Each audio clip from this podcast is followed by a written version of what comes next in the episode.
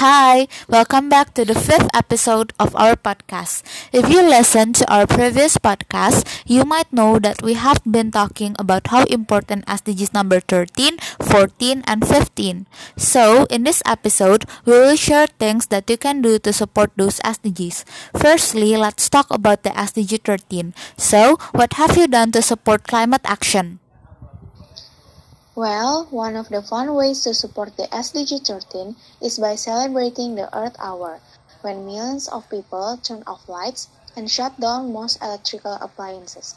A large majority of the energy that powers our homes comes from fossil fuels, so unplugging appliances reduces your energy demand and carbon emissions.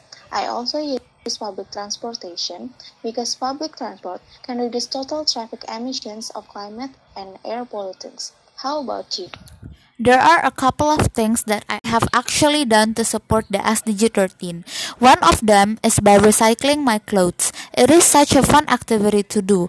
I made a tie-dye out of my old clothes and it is very fun. I also cut my old jeans and turned it into a skirt.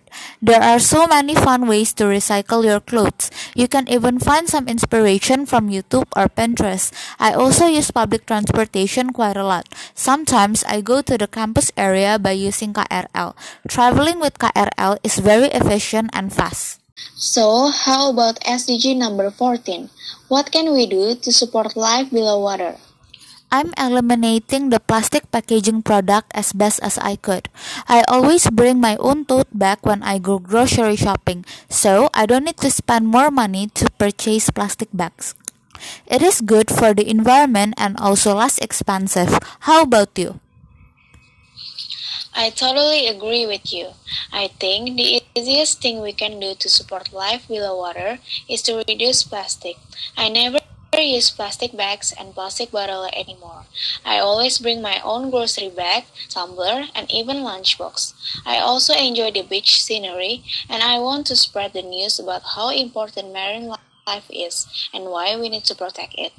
Actually, Gasa has spread that message on our Instagram post. You can check it on our Instagram account at gasa dot u a j to know the facts of our ocean. By sharing those messages on your own Twitter or Instagram, you can inspire others to do some movements and save our oceans. Okay, and lastly, what can we do to support life on land?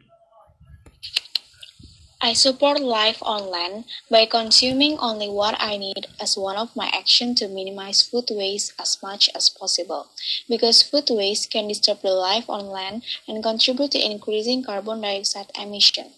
I also respect toward wildlife because I realize that human isn't the only living being that live in our earth, so we have to respect them too. How about you?